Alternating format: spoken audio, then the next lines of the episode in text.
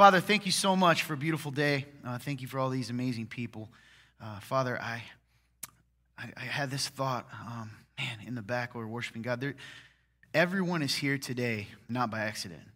Lord, this may be the only time they're here. This may be a one and done. This, this may be the beginning of something long term. It, it doesn't matter. It could be, you know, members that are here today that think they could, would be here, the people watching home. God, you have a purpose for that.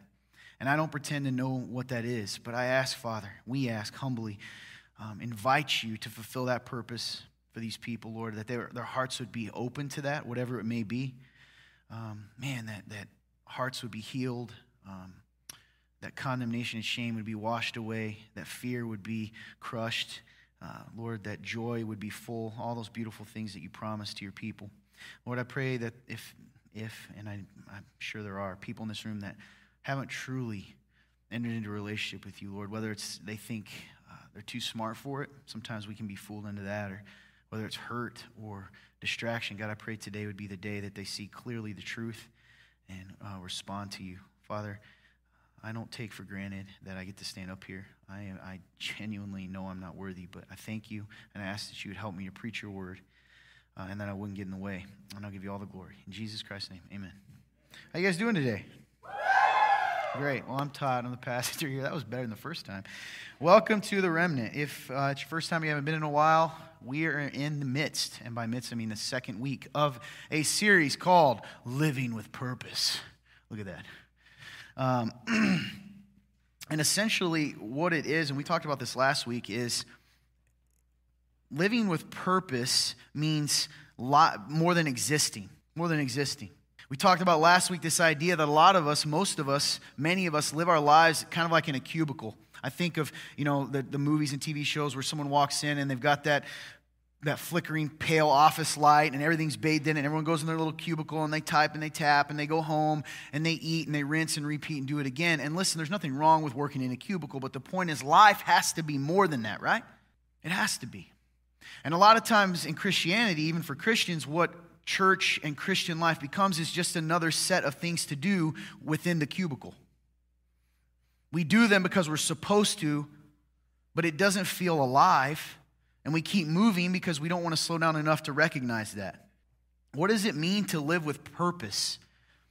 To live life and not just exist, to live like a verb. And I'm kind of obsessed with that the past year. And uh, you'll hear this a lot, and, and this isn't necessarily well, I guess so. I, I've been, a lot of times we're afraid to hold God to his promises. God made his promises. How small is he when we're afraid to hold him to it because what? You've been told that's arrogant. He said it. Faith is believing that he's going to do what he said he's going to do, right? And when I look in the Bible and I see these promises, if I lived out of that, it would make my life feel like more than a cubicle. So last week we talked about some hindrances to living life with purpose, to actually doing more than existing, to doing more than eating, breathing, sleeping, eating, breathing, sleeping, eating, breathing, sleeping. Maybe I'll exercise, feel a little better, eating, breathing, sleep, over and over and over again. So today we're going to talk about, we, we looked at hindrances. Now we're going to talk about some things we can do to live with purpose that God tells us.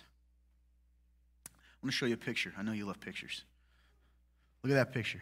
What color are those strawberries? Red. Red. Right? Any other color anyone suggest? Pink, white, okay. Raise your hand if you think they're red. If they're red, the strawberries are red. Raise your hand if you're too afraid to raise your hand.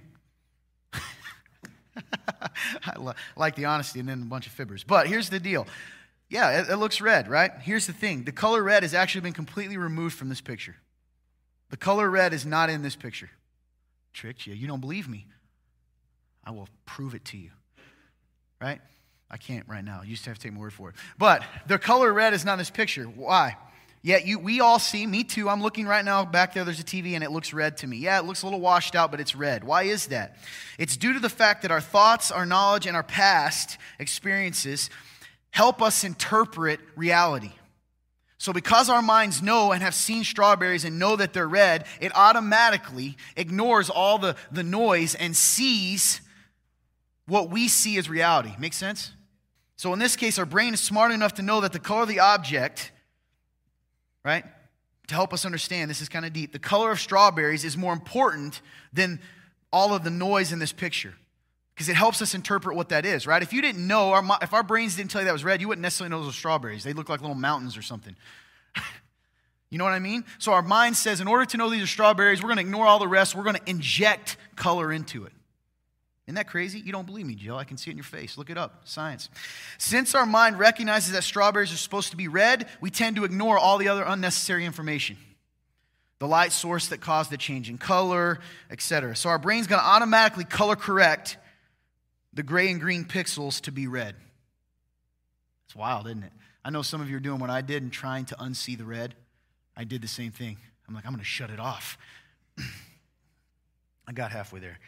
So, because of that, we can see them as red, even though I'm honestly, you can look it up, Google, the, Google strawberry picture perception, okay? It'll pull this up. There is no color red, yet you see red. Our minds change perception based on our experiences and, you ready? What we want to be true, right? We'll see. Sometimes it's amen. The ability, so what's the definition of perception? The ability to see, hear, or become aware of something through our senses. That's one of the definitions, right? This is here. I can feel it, see it, touch it. I'm not going to taste it, but I'm sure it's here. that would have been, like, I would have gotten your attention if I had licked that. I should have done it. All right? It's also a way of regarding, here's another definition understanding or interpreting something. A mental impression. Interpreting what? Life. It's a way of regarding, understanding, or interpreting life, becoming aware. It's, it's our awareness of, of life, of what's around us. That's perception. Now, when you look in psychology, right, we've got the scientific, I know I'm boring some of you. Some of you are excited because you like this stuff. You got the science of perception, and then there's the psychology of perception that says how I perceive things can be affected, just like the strawberries, by what? Well, by attitudes, by motivations, by expectations, a lot of Asians here, right? Behaviors and interests. All of those things can affect how we see life and how aware we are of circumstances in life. Right? Have you ever heard eh, different versions of it, but perception dictates reality? You ever heard of that before? Here's the thing this is important. As we continue over the next few weeks to try to learn how to actually live life, and if some of you don't, if you're, if you're not, when I say that, if you're like, oh, here's a life thing, you're not thinking. You're not. I'm going to make you mad because I know for a fact you live in the cubicle sometimes. Here's how I know you look around and go, How am I the age I am when I remember I was 18 yesterday?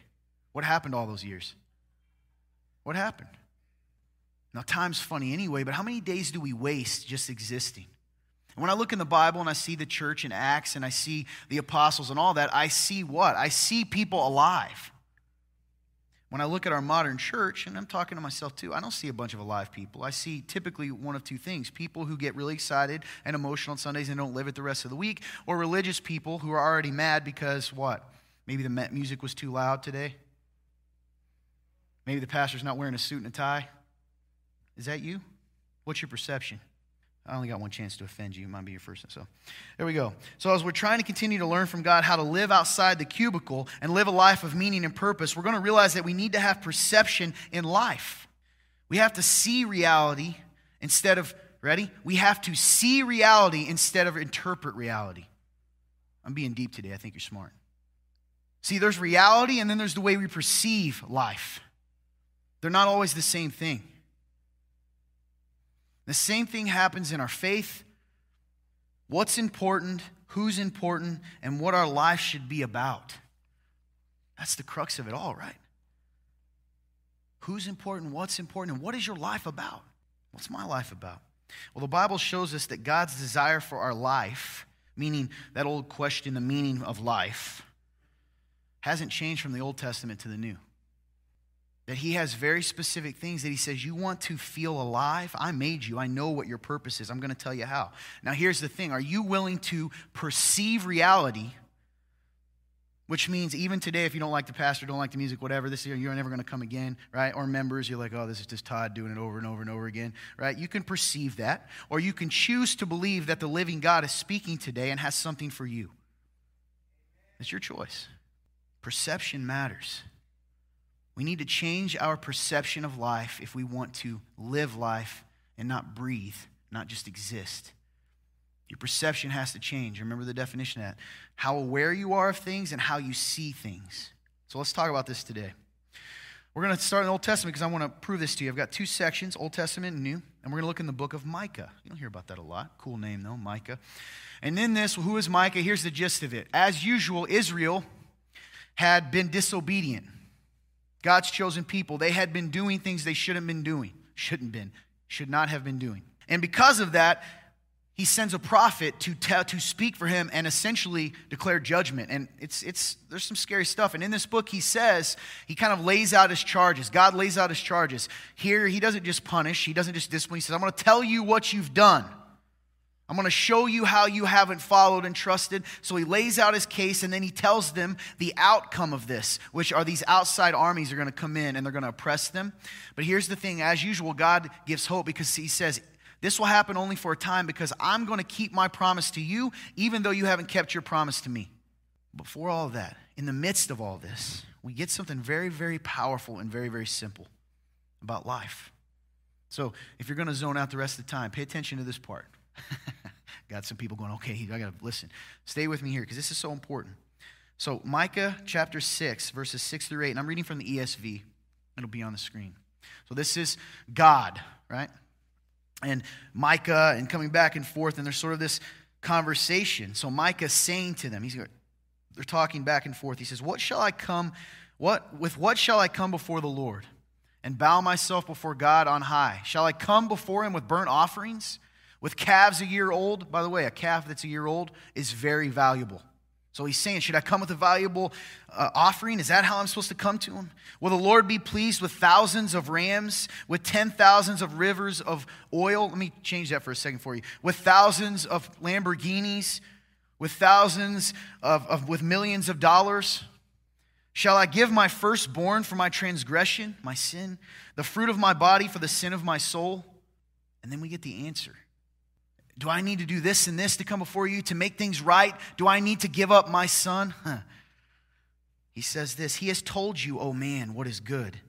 And what does the Lord require of you but to do justice, to love kindness, and to walk humbly with your God? Do justice, love kindness, and walk humbly before your God. There's some of us in this room, maybe you're a controller, right? We don't like that. It'd be nice to bring the cars. Here, I'll give you. I'll give you because we're in control of that. You see what I'm saying? Like, I can bring my offering and know I'm good. Here's my ram. Here's my calf. And God says, no, no, all of that to me, I don't want that. What I want, what the heart of what I want is very simple. I've told you what I want do justice, love kindness, and to walk humbly with your God. Who's the only just person? Truly just? God, right? God is the only good, fully good, fully holy, has the wisdom, has the uh, knowledge to always know what is just, right? What is good, what is fair. So, to do justice, who can tell us how to do justice? God. Do justice. Now, see, in our modern culture, there's a lot of people, right? Let's just use the term social justice warrior. So we're like, hey, we got that. We've got justice down. But no, you don't. Because, see, you're not just doing justice. I'm going to show you how then you're not doing, when you do that, you're not doing the rest of this. When you become judge, jury, and executioner, when you become the punisher, when you become the one who can determine and destroy and cancel and hurt and tear down and all those things, guess what you're not doing? You're not lo- loving kindness and you're not walking humbly with your God, right? All you've done is throw away two to uplift one. What happens if you get rid of justice and you get rid of humility and just have kindness? Well, then you have people that are saying, do whatever you want, right? Do whatever you want. Get rid of justice and get rid of kindness and walk humbly with your God. Can you even do that? You can't be humble and not seek justice and not love, you can't be. It's impossible. Taking away any one of these leaves your life lacking. So we'll come back to that because it's kind of broad, right? Do justice, love kindness, walk humbly with your God. This is the time. Do I, do I connect this to us now by offending again? Because I don't want to. But I know that people are in this room that do that. Because most of us, every Christian is going to say, well, I do all of that. Mm. Kindness is not the same thing as love because it's differentiated in the Bible, right? Lionheart guys, we talked about this. We, we're in the midst of that, right? Kindness is different. Kindness is love in action. It's caring about making someone, how, how someone feels, meeting a need. Usually involves discomfort for yourself. What about when you're tired and someone needs to talk? But you got to be responsible, right? You got a job. Is that kind? Is that loving kindness? Someone needs gas, and that's your Taco Bell money? Is that, is that loving kindness? Some, you hurt someone, and the first thing you want to do is make sure everybody knows that you didn't mean to, and you didn't, you know, or you, you crash into a car and you're like, hey, it's not my fault, it's not my fault, right? Is that loving kindness? Kindness means making it about everyone but yourself, walking humbly with your God. By the way, I'm guilty of all of these, of not doing these at times. But, but let's just call it what it is. We live in a culture that doesn't walk humbly with our God. We go to church when we go, want to go to church. We read the Bible when we want to read the Bible. We worship when we feel like worshiping. None of that is humility before God. None of it. We live in a culture that our perception is primarily in, in faith motivated by our emotional desires. I will read and pray and worship and go to church when I feel like it, and when I don't feel like it, I won't. So then, who are you really worshiping? It's not Christianity, it's Toddianity, or whatever it is for you. Because sin is in us, and we'll talk about that later, we have a natural proclivity to not do these things. It's in us. It takes action to not do it. Stop waiting for God to make you do justice, love kindness, and walk humbly with your God. Quit waiting for this, this to happen and you naturally want to do it because it's going to take work to get to the place where that naturally begins to happen. Your flesh wants to do things that are contrary to God. What's the flesh? That's that old you, the parts you don't want to admit are there. So I'm going to jump all the way to Romans. Stay with me. This is the Apostle Paul talking to the church in Rome. We kind of have a similar situation in the sense of in Rome, Rome, Rome is, the book of Romans is, is us. You got these churches in Rome. When he says the church, he's talking about all the Christians, and they're in this big, you know, metropolis that is, um, that is, how do I say, is, is filled with debauchery. It's filled with all kinds of different religions, idolatry. The culture of Rome is the complete antithesis opposite of Christ and Christianity. And you have this small group living within that culture. And Paul's essentially saying, you can't allow that culture to affect you. You have to be so firm in the faith that you can't help but affect the culture. It's hard. Friends, listen, you can't be cool all the time. You can't be the cool Christian all the time and follow Jesus. You can't do it. It's impossible. And if you are, if you're the one that thinks that because everyone likes you all the time, that you're following Jesus, go read how they treated Jesus. We don't get rid, you know, we, we highlight love at the expense of truth, right? But it's not love. Sure, feel free to walk off that cliff because you want to. You like me, but you'll die. That's okay. Anyway, mini sermon within the sermon. Romans chapter 12, verses 1 and 2, and then we're going to jump. But we're going to look at this whole section. So you're going to get a lot of scripture here. Romans chapter 12, verses 1 and 2. What book are we in? I just seeing if you're listening. Just seeing, right? I got to get a squirt gun. David, make a note. Squirt gun next week. People love squirt guns. Um, verses 1. This is the Apostle Paul. He said, and I'm reading the ESV, uh, whatever version you want, but I appeal to you, therefore, brothers, by the mercies of God, to present your bodies as a living sacrifice, holy and acceptable to God, which is your spiritual worship. So, what's your spiritual worship? Presenting your bodies as a living sacrifice, holy and acceptable to God. Do not be conformed to this world, but be transformed by the renewal of your mind, that by testing you may discern what is the will of God, what is good and acceptable and perfect. So, he starts off, this is important. He says, brothers, in the midst of this world, in the midst of Rome, go to the beginning. Thanks. I appeal to you, therefore, by the mercies of God, to present your bodies a living sacrifice. He's saying, listen, You need to present your bodies. You think he just means me just laying here in my body? Flop it around? No. Body is my life. Yes, that's what I do with my body, but it's not just it's not just sexual, it's not just financial, it's everything I do with this body. Every from the moment I wake up to the moment I go to sleep and everything in between, what I do is sacrifice and worship to God. Not the Rams, not the money, not the Lamborghinis, not the calf. My life shows the level of sacrifice and worship that I offer God. And then he says, this is interesting, right after that, he gives the opposite. Do not be conformed to this world. Listen, if you're conforming to this world, you're not worshiping God. You're not sacrificing, you're not offering a sacrifice. But be transformed. So don't conform, be transformed. There's a rap song in there, right? really corny one. But be transformed by the renewal of your mind. Renewal means it's something you do over and over. Well, how do we renew our mind? You have to detest, I'm saying not detest, that was not the right word. Testing what and discern what the will of God is, what's good and acceptable and perfect. There are only two ways to know what the will of God is. One trumps the other. One is the Holy Spirit that flows through you, and we test that, right, against Scripture. Some of y'all think that what you feel, because that feels good, right? The Holy Spirit does direct us. But anytime it tell you that, that feeling that you feel tells you to do something that God says not to do or don't do something God says to do, you're not following the Holy Spirit anymore. You're following yourself and your desires. Let's keep going. Verse 6. Got you. Having gifts that differ according to the grace given to us. Yeah, jump down to verse 6. Sorry. Let us then use them. So here's the implication. You know something beautiful? You all have gifts. If you're Christians in this room, you have gifts. You're like, oh, I'm not a Christian. I have a gift. Sure, you do. But it's not maximized. And you have gifts you don't even know yet. Because it only happens when you have the Holy Spirit and you're living in that purpose. It like lights the flame. You all have gifts. And he says, so here we go. Let us use them. If prophecy in proportion to our faith, if service in our serving, the one who teaches in his teaching, the one who exhorts in his exhortation, speaking, calling people out, the one who contributes in generosity, the one who leads with zeal, that's passion, the one who does acts of mercy with cheerfulness.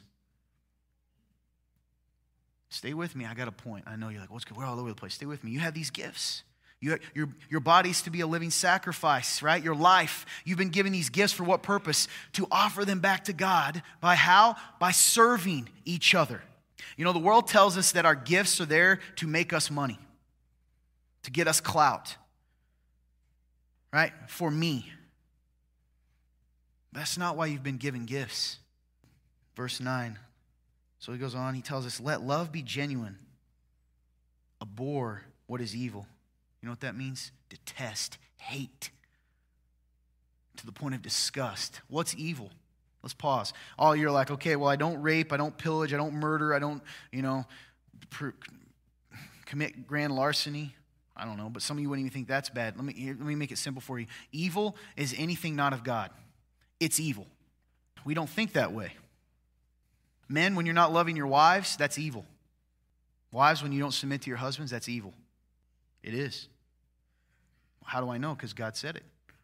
And if you're in this room and you're a guest and you think I'm saying submission means slavery, well, that already tells you you're, you're, you're perceiving what you want. You don't like me no likey submit. Of course you don't. I don't like lovey, my wifey all the time, right? That's life. We are called to do these things. That's what happens in marriages. Everybody ends up, even in the church, they're like, well, you know, we do it until I don't feel like it anymore. And when you do, inevitably, you ain't going to feel like it. You're going to look, roll over and go, every now and then. I'm sorry, that's reality. You don't, if, if you're newly married, you're like, that'll never happen. Well, go ask some of the folks been married 30, 40 years if that's ever happened. That don't mean they don't love them, right? Love is more than an affectionate feeling. How do we know that? How does God love us? How does he love us when he's angry? Love is genuine. Abhor what is evil. Hold fast to what is good. Well, who knows what's good? God. Love one another with brotherly affection. This is, let's just talk about within the church. Do you love fellow Christians like they're a brother or sister? I know you, I know we don't. I'm talking as Christians. We don't. That's why we can't even talk to people that go to other churches half the time. We spend more time pointing out everything that's wrong with every other church than focusing on the mission. I'm a guy that has no problem. We should be on guard for false teachings. But be careful that you're not slaughtering sheep while looking for goats, because a lot of you all do that. And by all, you all, might be on the camera, you all delightful people may not do that, but somebody does, because that's the culture we live in. I had a pastor call me. This is not in my notes. Over quarantine, called this church. I thought it was really cool. Called the building. Never met him. He's a new pastor in town. And I, am not going to say his name, but he's a pastor of a pretty big church, pretty good size. And he says, Hey, you know, can I talk to Todd? I actually answered the phone. I was like, Hey, it's me. I pulled double duty. I was secretary too. And he said, Hey, can I? Uh, he kind of talks to me. He goes, Hey, man, I wanted to call you and encourage you. This is during quarantine. It was a tough time, right? And he asked me if he can pray for me. And I said, Absolutely, man. And he goes, Oh, really? I said, Yeah and I and he prayed and I said, "Man, you sounded you sounded surprised." And he said, "You wouldn't believe how many pastors got mad at me when I asked them if I could pray for them." How's that happen? How's that happen? You're not walking humbly with your God. Pastors are just people. Love one another with brotherly affection. Outdo one another in showing honor. I love this. I'm a competitor, so I like the idea of having to compete to outdo honor. I'm going to love you even better, right? You love me, well, I'm going to outlove you right? Somehow I turned that negative. But to me, that's exciting. I'm going to be the most honor giving person in the world. Hey, I said that, competitors, you chumps. I'm going to beat you.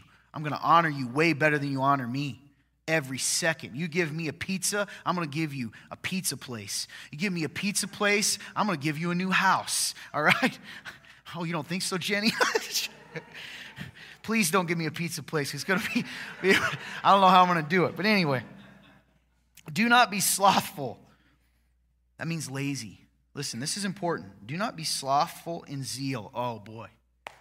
For once, Todd gets to talk about passion without it being a bad thing, because passion can be bad. But now I get to talk to you, not passionate people. Yes. Listen, he says, do not be lazy in passion. How can you be lazy in passion? Well, you can, right? Don't let that fire die. Well, how does it die? The cubicle, not living life, existing, breathing, church becoming, I go to church at 9 a.m., I leave at 10:15, I go and have some lunch, and then I go home and take a nap, right? And that's every day. If that's you, I wasn't meaning to offend you, but I'm just saying, right? Routines are nice, but Tim, you're have to get the air going in here. I'm sweating like a madman already. Sorry, unrelated. But then if I start sweating, everybody goes, Todd, you're sweating. I'm like, I know. So do not be lazy in passion and zeal, but be fervent in spirit. Have energy. Move. Act. You know, I think, okay, serve the Lord. Interesting that it's all connected. If you want to serve the Lord, you can't be lazy in passion and you can't be lazy in spirit. You can't be, hey, everybody, Christ is king.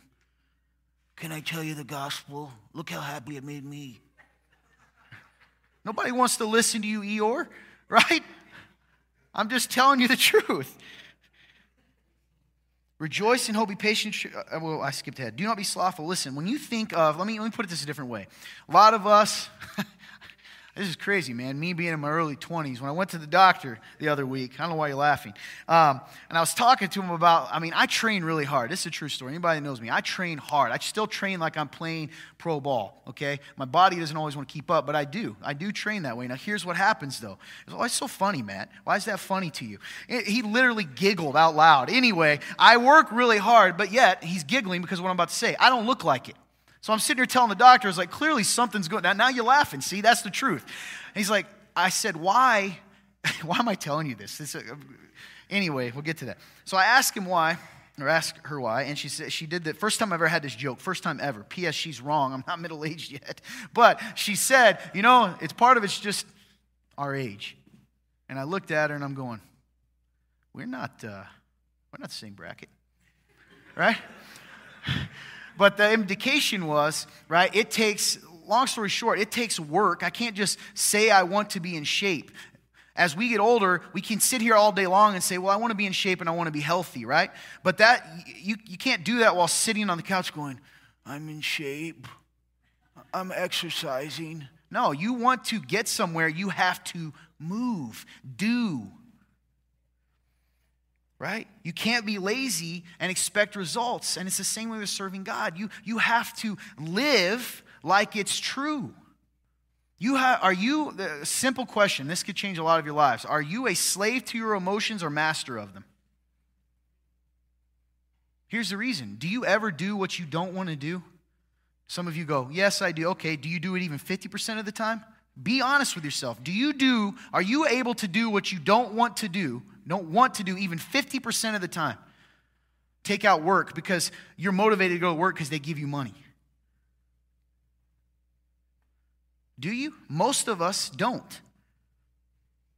That means what? Well, we've become slothful in zeal. Right? It's hard, and that, that you don't think that affects our faith? That mindset? Moving on. Rejoice in hope, be patient in tribulation, be constant in prayer.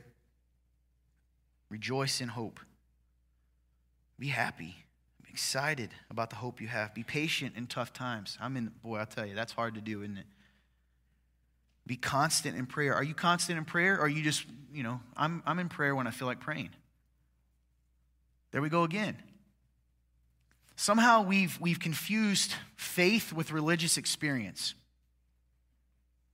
So you pray when you have this big emotional high and you feel like praying, right? Or you have a desperate need.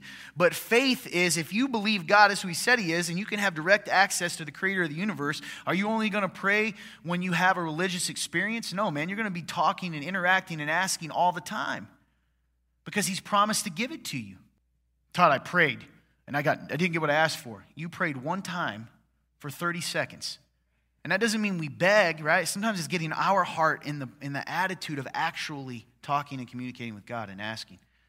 Here's my point, right? There's more action here, isn't there? Rejoice is a verb. Be patient, verb, right? Verb saying, I don't remember what they're called. Be constant, be, be, be, be patient, be constant. Ready? Contribute to the needs of the saints. Contribute. Give to the needs of people. I, I do. I give to the mission missionary in Guatemala. That's nice. There's nothing wrong with that. What about your neighbor who lost his job? What about the, the member in the church who's going through a hard time? Let's just start there because it said the saints. Okay, let's start in the church. Let's not even talk about our neighbor.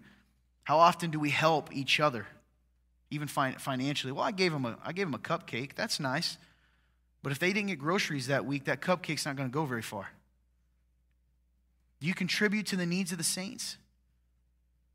Or only when it's convenient? Seek to show hospitality. Are you welcoming? Let's keep going. Bless those who persecute you and do not curse them. I don't like that one. I do not like being persecuted, and I do not like to bless them when they do it. But then I remember that that's me, right, before Christ. And sometimes even now I do that. I persecute Christ when I live my life in a way that doesn't reflect who I am in Him. When I make His sacrifice small, I'm nailing, I'm nailing that nail in the, in the cross. Do not curse them. Rejoice with those who rejoice. There it is again. Weep with those who weep. You know what that is? That's loving kindness. Can you even be excited for other people, or does this make you jealous? Can you weep for those who are sad? Can you enter into the situation? You don't have time, though, right? Life, life, life. What is life? If you're laying on your deathbed, if you knew you're going to die tomorrow, you wouldn't care about, I got to get up early in the morning. It wouldn't make you miss out on things. Weep with those who weep. That's so powerful, man. Empathy. Do you do that? Well, I don't know them very well. God changed my life. I said all the time that I did, he didn't know me at all just by asking me how I'm doing because he could tell I wasn't doing well. Live in harmony with one another. That's peace. Live in harmony. You think that's easy? You think that's easy, front row guys? I'm just trying to get people's attention. It's not easy.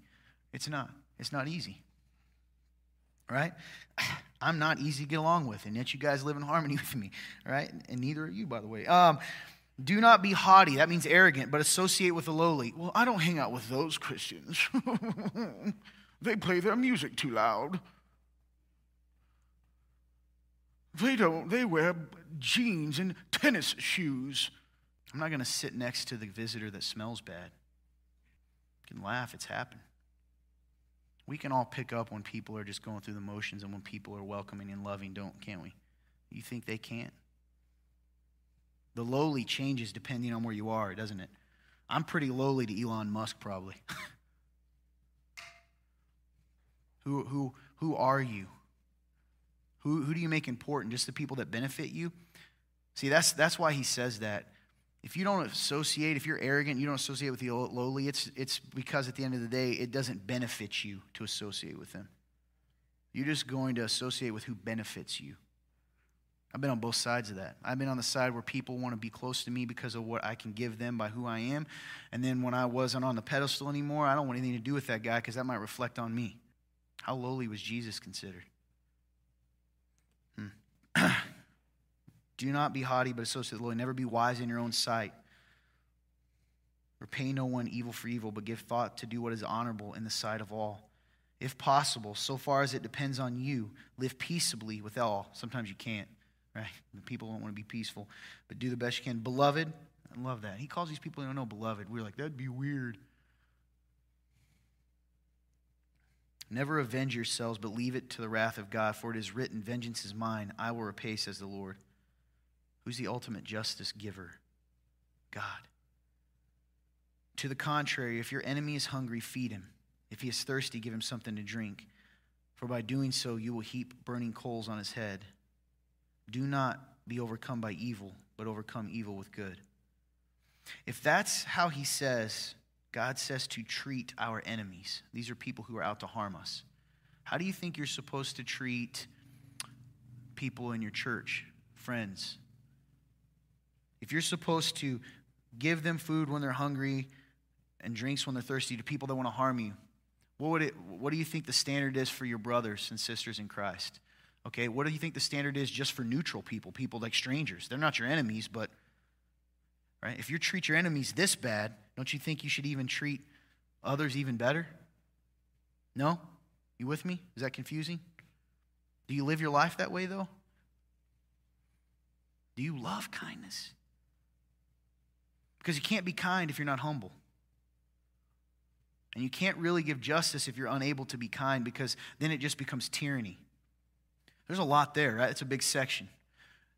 And I, and I did it for a couple reasons. I'm going to give us a list to kind of break it down, but I want you to, to think through a couple things. I want you to think how all of that at the end of the day fits in do justice, love kindness, and walk humbly with your God, doesn't it? That it all takes action. You have to do it. Quit waiting for it to happen. The word revival gets thrown around in churches all the time. Amen. I love it. It'd be great to see true revival. That means people turning to the Lord in this, in this country.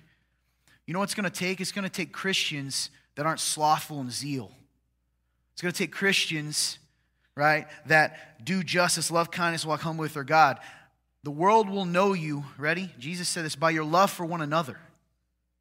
But we think the world's going to know us by how much money we give to them, how much time we give to them, the world.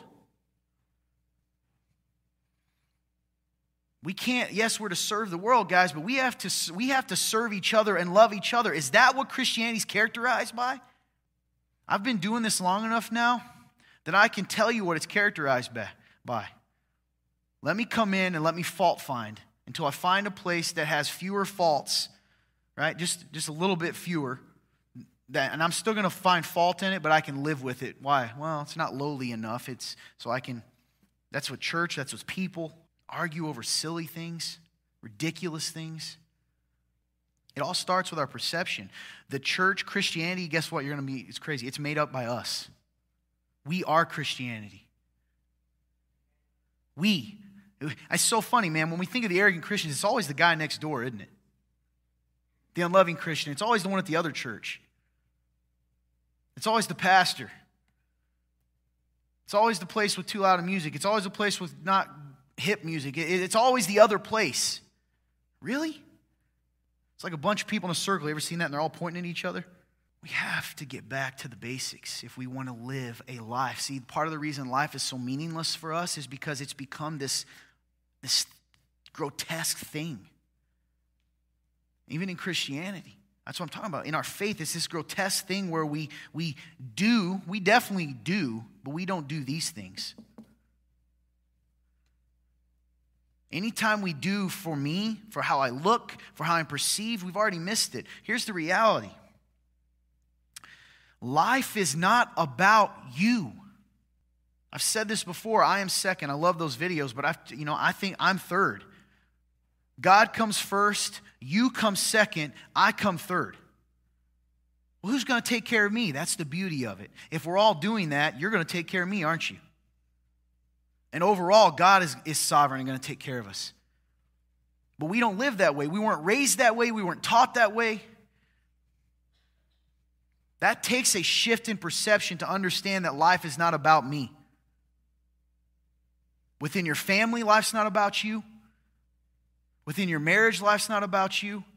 Within your friendships, it's not about you. Within your church, it's not, it's not about you. And life becomes pretty empty when all it is is about me because you can't have real relationships then. All you have is RPGs, role playing games. You just have these things where I'm pretending we're friends, but I'm just. Like, have you ever sat and talked to groups of people that claim they're friends? Sometimes I'll hear, and I'm sitting there, and all it is is them talking about themselves back and forth. I got a car yesterday. I got a car yesterday, too. Oh, my job, I got a promotion. I got a promotion yesterday too. My promotion was bigger than your promotion. That's nice. My wife's better looking than yours. You know, that's not what it is, but it goes on and on. It's a ridiculous thing. How does that happen? It happens within church too, I promise you. And I'm not setting myself above that. Clearly, I'm guilty of it, but I don't want to be. And what I've learned in life is when we do what God tells us to do, life becomes more than breathing, it has purpose. So, how do we walk with perception? I was going to put Walking Tall like the movie, but then I thought people wouldn't get it. So, put a picture of the rock up. It would have been great. Walking with perception. I'd have got your attention if the rock was up there. Number one. Well, that's very tiny. Is it tiny on yours? Not so much. Okay. Number one, the way you live your life, the way you live, in all caps, that's an action. The way you live your life is the offering, the sacrifice, and the worship to God. It's not singing loud. It's not uh, oh, that's part of it, right? It's not just the money you give, it's not just the appearance of godliness, but denying its power. It is actually the way that you live, the way that you treat others, the way that you carry yourself, the way that your life looks, way it really is, the substance of your life is the offering and sacrifice and worship that God wants most of all. That's why Jesus, you know, he's talking to a Samaritan woman and she's telling the differences. He goes, I'm telling you, there will be a time when God's people will, will worship in spirit and truth. It doesn't matter the building you're in, right? It doesn't matter. That's because we are the temples now. The Holy Spirit is in each of us. And the Bible says we come together, we're like living stones that rebuild the temple, right? That's what it says. Did you know that? Hebrews, look it up the way you live your life. And you, we've got to start seeing it that way, not just on Sundays, not just when people are looking. Actually, even more so when they're not looking. If I had a camera on your life all the time, not just at church, not just with your church friends, would I know you're even a Christian? Would I look at you and say that person is a disciple of Jesus Christ? Would I? Would I have any indication? Could I look at your workplace and pick you out because you're so salty, right? You're, you taste different, like it says, that your light is so bright, or would it be the same? I can't tell you that, but if in your heart you know it's not different, you need to change that because that's why your life has no meaning. Jesus says, What use is salt when it's lost its saltiness? I think we intrinsically know that. When we stop being different, we aren't alive. It's like fish on land. We're not meant for that. Number two, offering sacrifice, worship God, right? Number two, sacrifice means cost. It will always cost you something to live like God or to, to follow God, to live like Jesus, to be, it will cost you something. Friends, if it's not cost you something, I make a joke about it a lot. If not one person in your life in the last six months hasn't been offended by something you say, you're never speaking truth.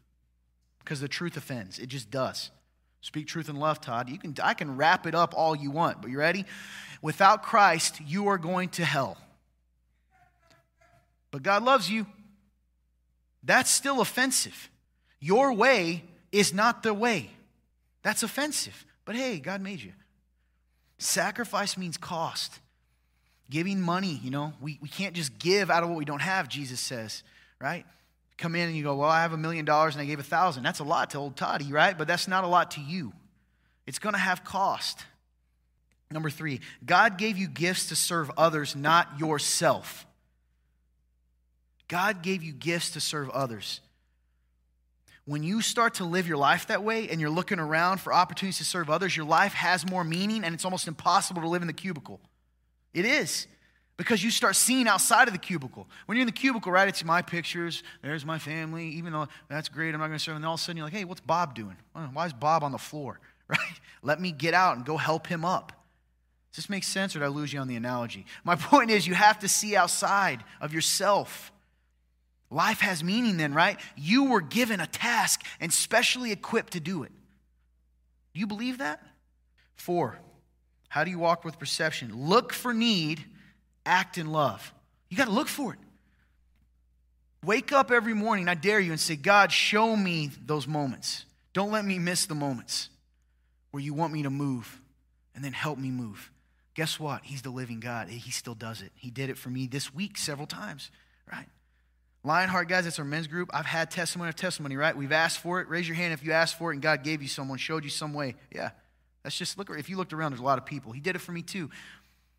Do you look for ways to serve? You're like, well, when it comes along, I'll do it. And sometimes you luck out and you feel good about yourself, right? Because there's a homeless person, you feel better, you gave him a sandwich. Do you look for it? Jesus did, didn't he? Jesus looked for opportunities. So look for them and then act. Do something. When you do that, when you shift your perception that life is about looking for those moments, you'll see a lot of them and life becomes an adventure. Number five, look at others slash situations through God's eyes, not the world's. And I put in parentheses the Bible. You've got to see things the way God does. I'll give you another thing. I've done this, and, and I used to do it every day, and it really did help. Pray. Say, God, help me see people the way you do. It's very hard to hate people when you see them the way God does.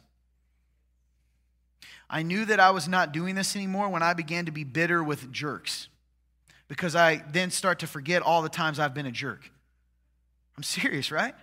See people and the life in this world, remember, renew your mind. You have to read the Bible. Guys, if you haven't, if you're a Christian in the room, you're like, I'm saved, and you haven't read the Bible one time this week, and I know for a fact some of you haven't. I know for a fact. What are you doing? Of course you're not, you're not gonna, you're gonna start conforming to this world. It's to happen. And what, what is the world? It's a cubicle, interrupted by brief moments of pleasure. That's the world. That's what the world offers. That's not life. Look for situ. I mean, look at situations through. Look through His lens. Are you willing to do that? Because I just told you, if you just told you, there's my southern that come out, yeehaw. If you were to look at Romans chapter 12 and you just decided this week to sit, write it down, all the things to do, and do those things, you're not going to have time to be bored. You're not going to have time to live in a cubicle. Do it, I dare you. Number six, don't forget who's who. This is going to help you with perception. He's God, you're not.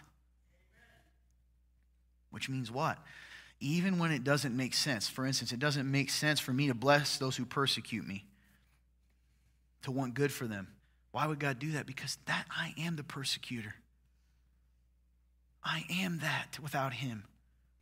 He is God, you're not. It doesn't have to make sense to you. Hey, your favorite pastor that makes you feel good about yourself, you know, that isn't teaching truth, he's not God. That book that tells you to live however you want, even if it's contrary to the Bible, that's not God. I'm not God. You're not God. God is God. How many times I see a lot of dudes, okay, I'll talk about guys even in this church. I'm just being real. I know I love the guys in this church, a special group of men. I don't know how many times though they're like, yeah, man, I just got to, I'll do it when I'm ready. Okay, God. You're not God. Do what he said to do. Start moving and see what happens because that's when the miracles happen. I always think of that boat. I think he used it last week. Peter's in the boat and Jesus on water. He's like, Come out to me. And he's like, I'll do it when I feel like it, God. Imagine that. You'll let me walk on water when I feel like it. No, you got to walk. You got to walk. That's faith. Number seven, I'm going to make it simple for you. This is what you leave with today, your only thing you'll remember. Do, love, walk. Do justice, do the right thing. Love kindness, love people, and walk with your God. Walk humbly with your God. If you just do those things this week, make your life about doing and loving and walking, and I promise you, life will start to have purpose. Life will start to be an adventure. Even kids in school, I'm telling you right now, you get to be. I, t- I promise you, this day I can say your name, Stephanie. Stephanie, I'm not going to say your last name because you might get in trouble. There's a girl named Stephanie I grew up with my entire life, sold out Christian. She was pretty, she was nice, she was, but she always came off as weird a little bit, right? At the time, I didn't know why. Then later, and now I look back at her, and she had a testimony in my life, even if most of the time it came after I graduated. She was different. You can be different. Do, love, walk. Your perception will change, and life will begin to have meaning and joy and purpose because you can't help but be joyful and at peace when you are walking with your God, doing what your God does. Do you want that? Or do you want to stay in the cubicle? Mm-hmm.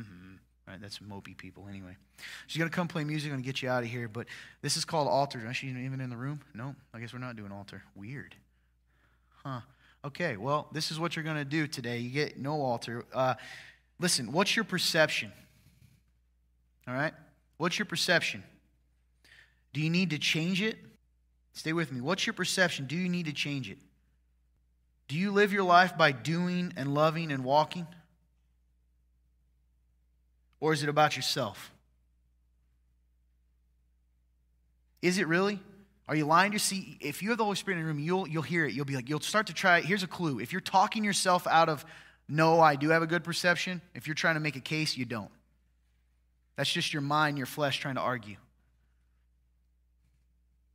You want to live a life with purpose, we have to be willing to walk in that purpose, and we have to be willing to do, love, and walk. Are you willing to do that? Because Jesus was. He was willing to do and love and walk. If you don't know Jesus, guys, here's the simple truth God made everything perfect, and He made us to, to live in it. And He said there's one rule. There really is only rule I'm God and you're not. I'll tell you what right and wrong is. And we rejected that, and we do it every day. And because of that, we're separated from God. We can't be in relationship with Him. And because of that, we are guilty before a holy God. We have disobeyed, we have sinned, we've rebelled against the King. We've committed treason. And the penalty for treason is what? Even in this world, death. The Bible says all have sinned and fallen short of the glory of God. The, the wages, right, of sin are, is death. So not only are we separated from God and living this cubicle life that has no meaning, but we have we don't have any hope. We're dead men walking, and we just don't know it yet. But something incredible happened. After years, and we, some of you in the room are still doing this, are trying to make your way to God, trying to be a good person, and you can't, you fail. You can't make your way back to God. God came to us. He invaded this earth. Jesus Christ, God made man. He showed us how to live. You know what he did? He lived his life by doing and loving and walking. He modeled it for us. And then he died on a cross and took the penalty that was made for us. It's a fact.